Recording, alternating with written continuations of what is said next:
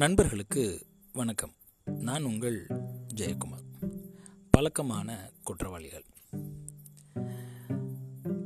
பழக்க வழக்கம் அப்படின்னா ஒரு விஷயத்தை நம்ம தொடர்ச்சியாக செய்கிறது அது ஹேபிட் அப்படின்னு சொல்லுவாங்க.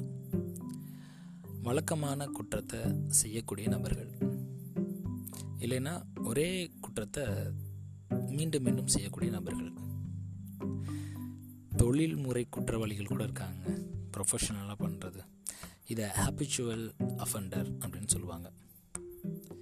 இந்த மாதிரியான திருட்டு கொள்ளையில் ஈடுபடக்கூடிய நபர்களை என்ன பண்ணுவாங்க அப்படின்னா அவங்களுடைய கைரேகைகள் அவங்களுடைய உடல் அடையாளங்கள்லாம் காவல்துறையினால் சேகரிக்கப்பட்டு அதை அவங்க ஆவணப்படுத்தி வைப்பாங்க. எதற்காக ஆவணப்படுத்துகிறாங்க அப்படின்னு கேட்டிங்க அப்படின்னா ஏதாவது ஒரு இடத்துல குற்றம் நடக்கிறப்போ அங்கே குற்றவாளிகள் விட்டு சென்ற தடயங்களை வச்சு இவங்க தான் பண்ணியிருப்பாங்க அப்படின்ற ஒரு அனுமானத்துக்கு நம்மளால் ஈஸியாக வர முடியும். அப்படி வர பட்சத்தில் அந்த குற்றத்தை நம்மளை எளிமையாக தடுக்கவும் முடியும். குற்றவாளிகளை ஈஸியாக பிடிக்கவும் முடியும். சரி இது பழக்கமான குற்றவாளிகளுக்கான ஒரு கேரக்டரிஸ்டிக்ஸ் அப்படின்னு வச்சுக்கலாம். இந்த உலகத்திலே நம்பர் ஒன் பழக்கமான குற்றவாளி யார் தெரியுமா? யோசிக்காதீங்க. அது நாம தான் என்னடா புசுக்குன்னு நம்மளை போய் பழக்கமான குற்றவாளி லிஸ்ட்டில் சேர்க்குறியே அதுவும் நம்பர் ஒன் லிஸ்ட்டில் சேர்க்குறியே அப்படின்னு நீங்கள் யோசிக்கிறது எனக்கு நல்லாவே புரியுதுங்க. ஆமாங்க. நாம் ஒரு பழக்கமான குற்றவாளி தான். இந்த தலைப்பை நான் இப்போ தான் கேட்குறேன் ஆனால் காலையிலேருந்து என்னோடய மண்டைக்குள்ளே ஒரு விஷயம் ஓடிட்டே இருந்தது.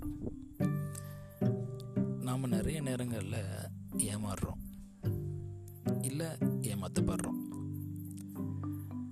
ஒருவேளை நம்ம ஏமாந்தது நம்மளுக்கு தெரிய வர பட்சத்தில் நாம் ஏன் ஏமாந்தோம் அப்படின்னு அதை பற்றியான விஷயங்களை யோசிப்போம். அதுக்கப்புறம் சில நேரங்களில் கோபம் வரும் எரிச்சல் வரும். இல்லை நம்மளை நம்மளே சாந்தம் பண்ணிக்குவோம். இதெல்லாம் எப்போ நடக்கும்னு கேட்டிங்க அப்படின்னா நம்ம எப்போ நம்ம செல்ஃப் ரியலைஸ் பண்ணுறோமோ அப்போது நம்மளுக்கு என்ன நடந்தது அப்படின்றத பற்றி யோசிப்போம். சரி இதுலேருந்து என்ன நடக்கும் அப்படின்னு கேட்டிங்க அப்படின்னா அடுத்த முறை இந்த மாதிரியான தவறுகள் நடக்காமல் பார்த்துக்குவோம்.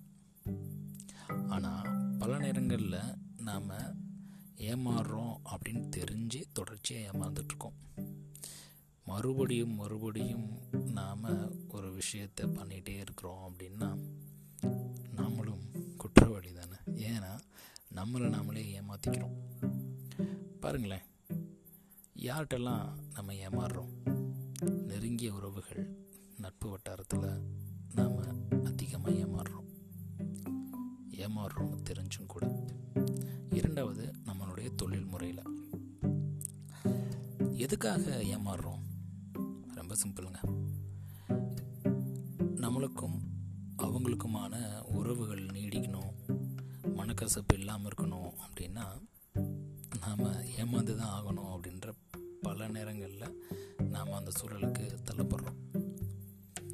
பிஸ்னஸ்லேயுமா அவங்க பிஸ்னஸில் நெட்ஒர்க் தான் ரொம்ப முக்கியம். அப்படி இருக்கிற பட்சத்தில் அங்கேயும் நாம் உறவுகளை மெயின்டைன் பண்ணுறதுக்கு ஏமாற தான் செய்கிறோம் சரி இப்படி ஏமாறுறது தப்புன்னு தெரியுது. இது தொடர்ச்சியாக பண்ணலாமா? சரியாக தப்பா? அப்படின்ற டிபேட்டுக்கு நான் வர விரும்பலை. ஏன் அப்படின்னா இது மனதுக்கும் புத்திக்குமான போராட்டம்.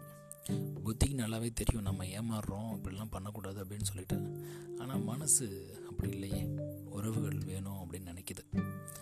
அப்படி இருக்கிற பட்சத்தில் நாம் ஏமாறுறது ஒன்றும் பெரிய தப்பு கிடையாது. நீங்கள் கேட்கலாம் பொருள் போகுது காசு போதே என்ன பண்ணுறது அப்படின்னு சொல்லிட்டு. ரெண்டுமே நம்மளால் எளிமையாக சம்பாரிச்சிக்க முடியும். ஆனால் மனித உறவுகளை அப்படி நம்மளால் சம்பாதிக்க முடியுமா?